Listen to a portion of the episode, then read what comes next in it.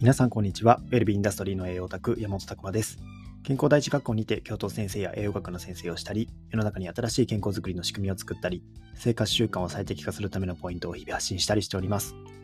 この配信では栄養オタクの山本が日々の勉強やビジネスにおいてインプットしてきた内容やそこから得た気づきを皆さんにも共有いたします。というわけでですね、本日のテーマは栄養で潜在意識も変えられるのかについて考えるというテーマでお話ししたいと思います。まあ、ちょっとですね、考察会といいますか、えー、そういったところを考えてみたいなと思っております。まあ、緊急報告なんですけども、昨日もですね、この、えー、健康第一学校オンラインサロンって今、えー、11月1日から、えー、開始して、えー、ですね、今生徒数が80名近くなってきている、えー、オンラインサロンがあるんですけども、そちらの職員会議という形で、えー、先生方が集まって会議をしておりました。まあ、非常にですね、まあ、先生の、えー、ところを盛り上がっておりまして、やっぱりこの学校を大きくしていくためにですね、どういったことをしていったらいいかみたいなところを積極的に話し合っていたりとか、よりですね、やっぱりあの生徒さんからここが使いにくいとか、ここが難しいっていうお話とかも、えー、あるので、そこに対してじゃあどうやって改良していくかみたいなとね、えー、まあ、一つのですね、やはりなんか企業みたいな感じになってきてるんですよね。えー、僕たちまあ会社としては2人でやってるんですけども、えー、本当にですね、ありがたいことに病養コンサルタントの方々の積極性って本当すごくてですね、そういったところでこういったプロジェクトに対して一緒に考えていただけるという、そういった関係性がめちゃくちゃいいなと思ってます。まさにチーム未病っていうところで、まあ一つですね、こういった学校が世の中に広がっていくためにどうすればいいのかと。正直ですね、おのおの仕事をやられてるわけですよ。他にも仕事をやられてる中で、さらにですね、その隙間時間を、えー、こちらの発展のためにもこうご尽力いただいてるっていう形で、まあ、非常にこうね、えー、まあ、ギブの精神が高い方がたくさんいらっしゃってですね、えー、僕らもね、それに向けてやっぱり期待に応えないといけないっていう思いもできますし、まあ、非常にですね、面白い関係性で、こう、えこの学校も運営できてるかなと思っております。まあ、その中でですね、やはり、えー、まあ、ここですね、広げていくためには、もっともっとですね、おのおのがやはり発信していったりとかってしていかないといけないよねって形で、ま、世の中にどう伝えるかですね、未病とか、まあ、健康づくりの大切さっていうのは結構、まあ、伝えてる方はたくさんいらっしゃいますよね。まあ、そういった形で、今の世の中的には囲い込むみたいな形なんですよ。取り合いになっちゃってるんですよね、どちらかというと。この分野って、やはりプレイヤーの方たくさんいらっしゃいます。で、インスタとか見ててもですね、情報たくさんですね、そういった形で、え、発信されてる方がいるんですけども、なんかお客さんがこの人は集まって、この人は集まらないみたいな状態ができてしまってるっていうのが、まあ、結構これは仕組み的に問題があるなっていうような気はしてて、結構ですね、健康大事学校はその概念をぶち壊したような考え方してるんで、そのあたりも興味ある方はですね、えー、ここの健康大事学校、えー、ぜひ興味持っていただければと思います。まあ、今週ですね、土曜日、明日なんですけども、明日の21時から開校記念パーティーっていうのがありますので、本日中に入っていただければ全然まだまだ間に合いますので、えー、ぜひですね、もう月額1000円以下で始められるというような、まあ、こちらの、えー、学びの学校、えー、ぜひですね、楽しんでいただければと思っております。はい。えー、ここの情報はですね、えー、プロフィール欄のリンクの方からも、えー、取れますので、ぜひですね、えー、一度見てみてください。えー、そちらわからないことあれば直接 DM とかいただければご対応いたしますのでよろしくお願いいたします。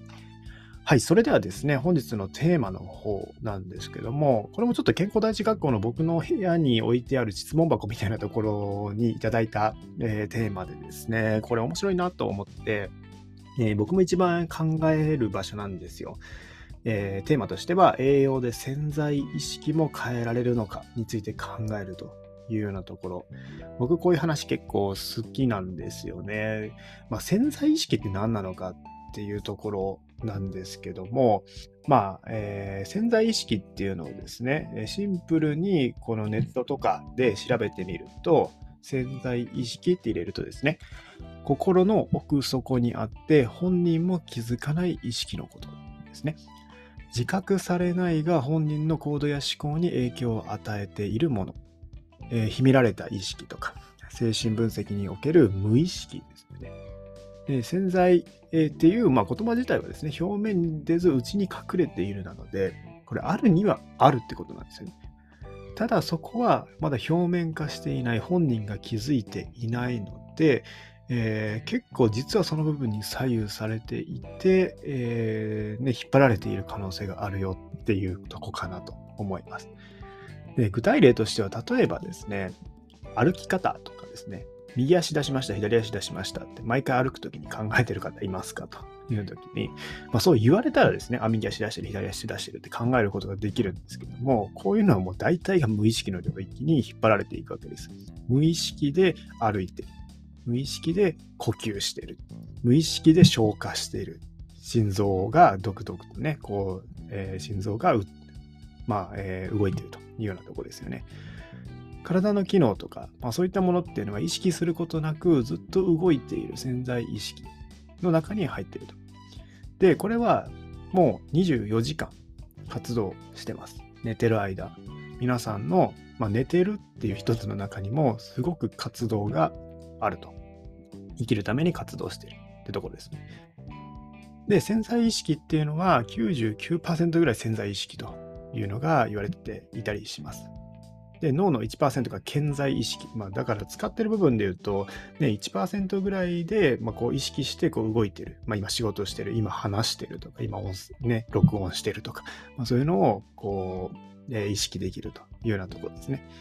で当然ですね、人間じゃあこの100%のものを全てじゃあ認識しようとすると不可能なわけですよ。それはもう無理ですっていうのがもう前提で、当然隠してる部分、潜在的なところっていうのが、ま、たくさんあるわけですね。まあ、その部分が栄養で変えられるのかっていうところが、まあ、今日のテーマなんですよね。で、まあ、栄養でえー、まあ、体調良くなる方っていうのがいるんですけども、これちょっと僕なりの見解にもなっていきます。まあ、一般的にちょっと考察っていうとこですね。で、栄養、結論から言うと、栄養を入れることによって、そこの無意識までこう考えられる幅が増えるっていうニュアンスが一番強いのかなと個人的に思ってます。まあ、ちょっと今のも分かりにくかったと思うので、どういったことかっていうと、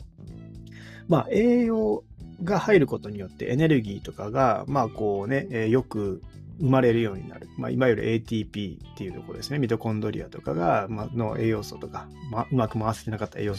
素とか、タンパク質とか、そういったものが満たされてエネルギー量が増える。でそうすると、まあ、特にですね、脳とかって、もうミトコンドリアもたくさんあるし、あとエネルギーも莫大に消費してるんですよね。っていうところでいくと、やはりエネルギー不足の状態っていうのは結構思考にも影響を与えるっていうところが言われてたりもします。まあ、一つ聞いた話でいくと、えー、やっぱり ATP 不足、エネルギー不足になってくると、まあ、当然ですね、人間的にはエネルギーを省エネモードにしたいわけじゃないですか。まあ、実際、莫大にそこで使ってたらさらに疲れてしまうわけなので、省エネモードにしたいので、結構そういう方っていうのは、もういいか悪いか、二極化して考える傾向があるよ、みたいな話があるんですよね。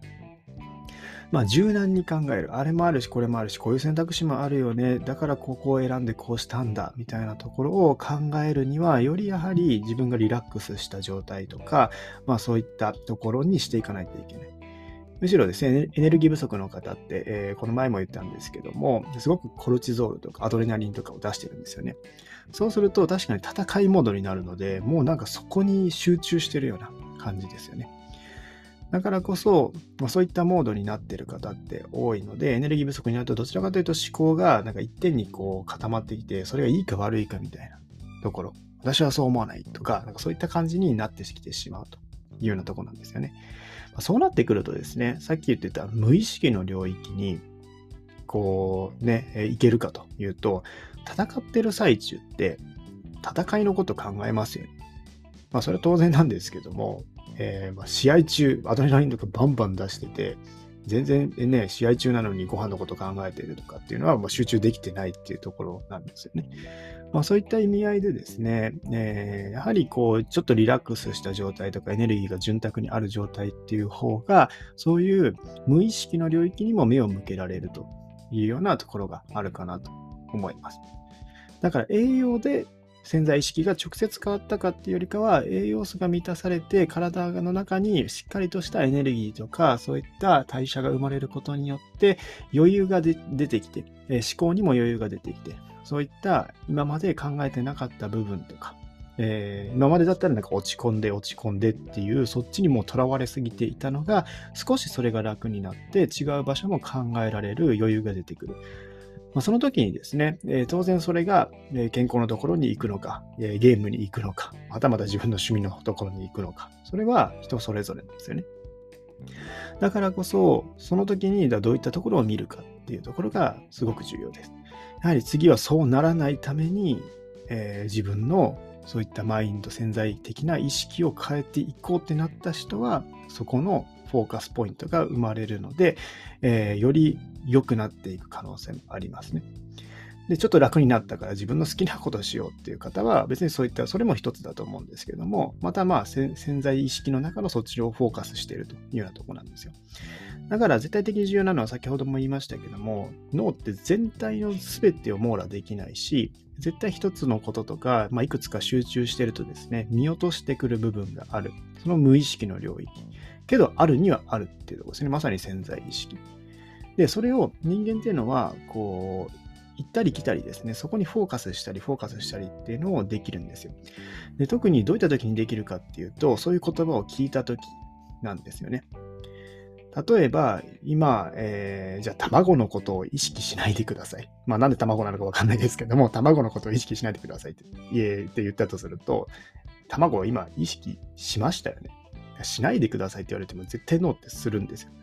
で、今まで全然考えてなかった部分の、そういう卵というものが、今ポンと出てきました。だから、やっぱりそういったいろんな話に触れるとか、そういった言葉を聞くっていうのも、非常に脳の潜在意識をこう行ったり来たりさせる、まあ、重要なファクターなんですよね。まあ、当然それを一瞬聞いたからといって、それのことについて考えるかどうかっていうと、別にすぐ戻ったりするわけなので、まあ、そういったところの潜在意識、無意識の無意識の領域まで、えー、しっかりと思考を持っていけるかみたいなところっていうのがすごく重要なのかなと思ってます。で、先ほど言った体の代謝的にはですね、やはりアドレナリンとか出てる時って、まあ、攻撃性が増したりとか、クレームつけたくなったりとかですね、早口になったりとか、衝動買いが起こったりとか、やはりそういったことにつながるんですよね。もうそういった体の状態になってるっていうようなところです。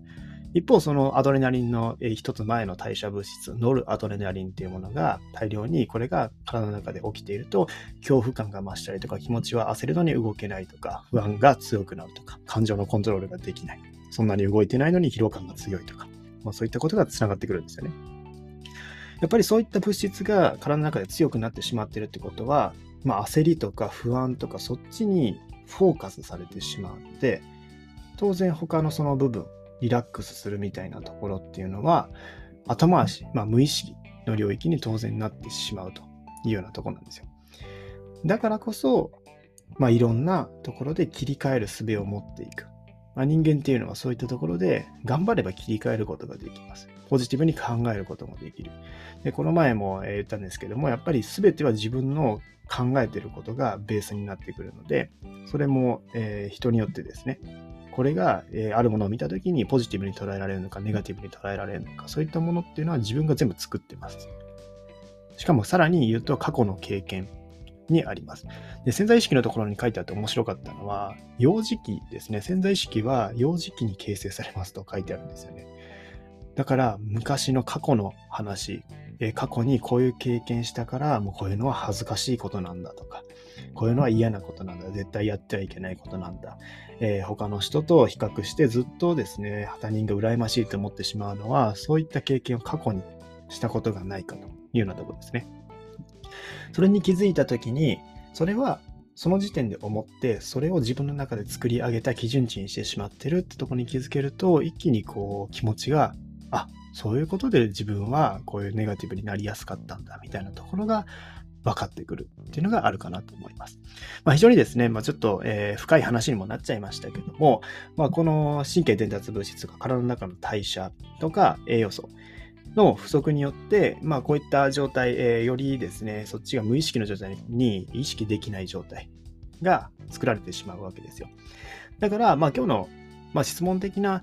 えー、僕なりの回答ですね。一つの考察でいくと、栄養で潜在意識も変えられるのかっていうことに関しては、おそらくそういった変えられる方向に持っていきやすくなるとようなところですね。ただ直接的にじゃあ変わったかっていうと、どちらかというとそっちよりかは、あらゆることに意識できるような体の状態に戻してあげることによって、潜在意識の方を変えられる可能性が高くなってくるっていうようなところなのかなっていうのが、えー、まあ、現状の僕の、考察になっています。まあ、ぜひですね、いろんなこの話の見解があると思うので、そのあたりいろんな方のですね、そういった思っていることを聞いてみてください。そこから自分のじゃあ今の状態を、まあ、内観するってとこですよね。